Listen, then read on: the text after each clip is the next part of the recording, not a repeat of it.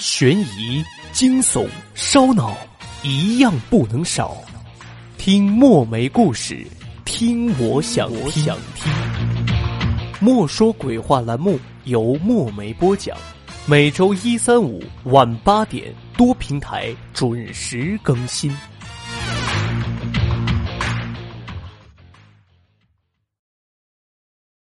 这个故事的名字叫《裁缝》。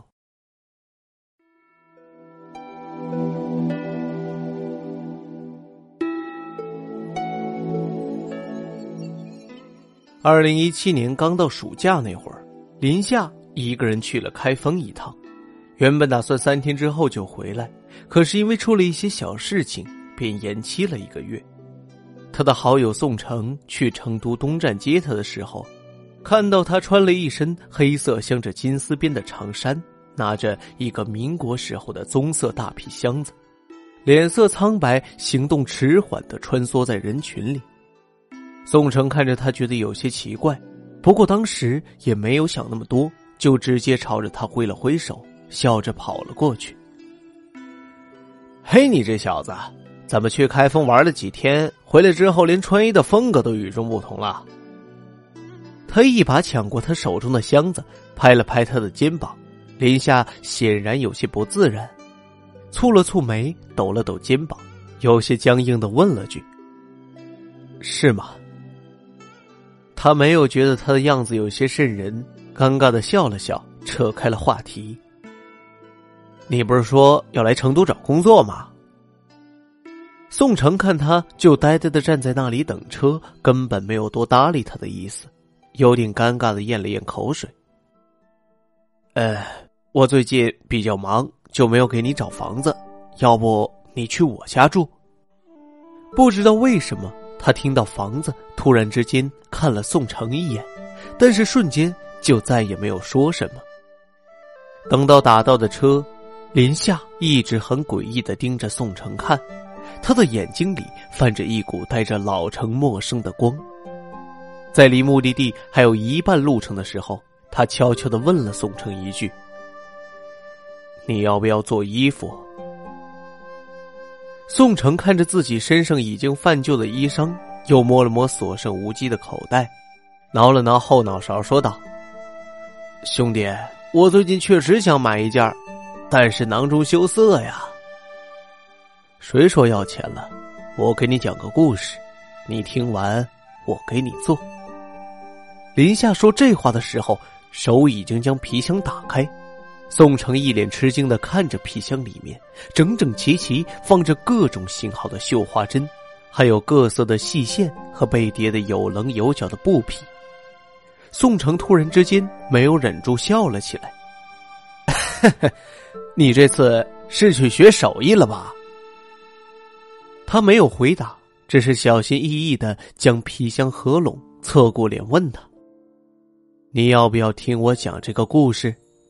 宋城看着他一脸严肃的样子，做了个请的手势。故事就这么开始了。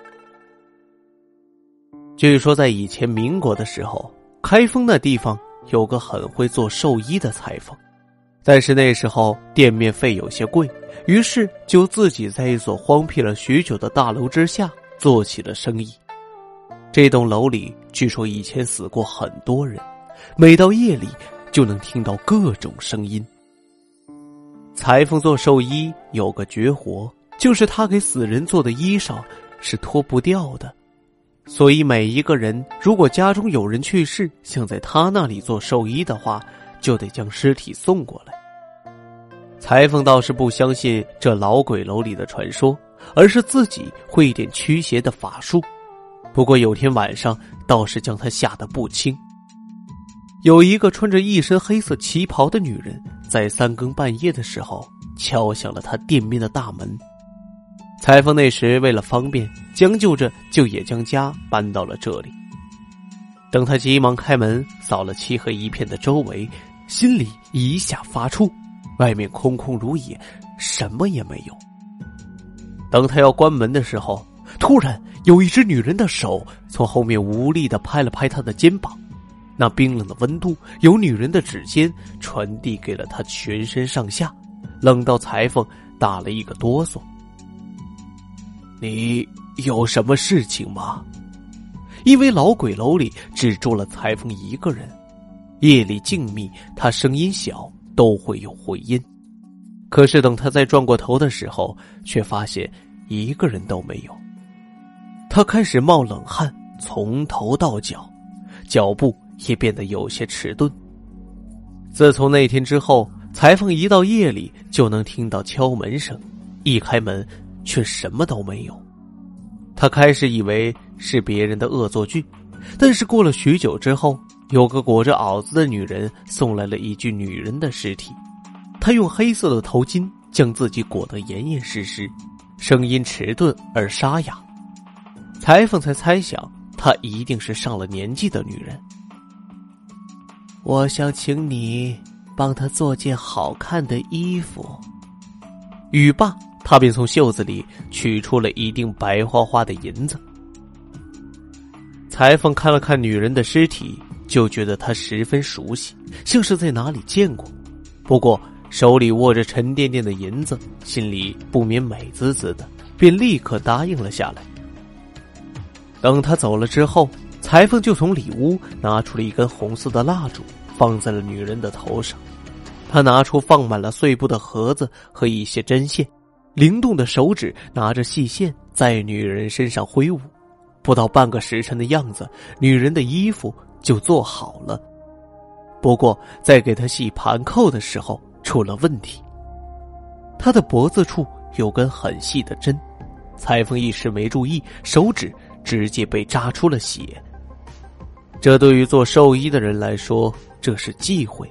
裁缝心里咚咚的响，一丝不好的预感油然而生。果真入夜之后，他就开始做梦，在梦里依旧还是这栋老鬼楼。昨天送来的女人突然猛地从棺材里坐了起来，她妆容原本就诡异，苍白的脸，大红的唇，还有一双没有瞳孔的眼睛，把裁缝吓得不轻。在灯光之下，他看清楚了她的脸，也记起了她是谁。这栋老鬼楼其实还住着一个女人，她前年死了丈夫，神智一下就变得模糊，开始还对着空气说傻话，但是后来就什么话都不说，只是发呆。可到了再后来，裁缝就再也没有见过这个女人。那之后呢？宋城拖着腮听着他一本正经的讲故事。后来呢？林夏隐晦的笑了笑，说了句：哼，裁缝死了，死在他的梦里，但是他不甘心，所以就常常附在活人的身上继续活着。他喜欢穿黑色的衣服，手里拿着一个棕色的皮箱。故事还没说完，宋城和林夏都已经下了车。他一身冷汗的矗立在原地，突然之间问了林夏一句：那裁缝绣的衣服之所以扒不下来，是不是因为裁缝将衣服直接绣到了尸体的肉里？对，你怎么知道？宋城故作自然地看着紧贴林夏脖子的领子，笑了笑：我猜的。林夏还想说什么，但是宋城紧张地拿着手机看了眼，说道：呃，那个兄弟，我现在有事儿，你知道我家吧？上去我收拾好了，待会儿就回来。他没有等着他回答，头也不回，直接走了。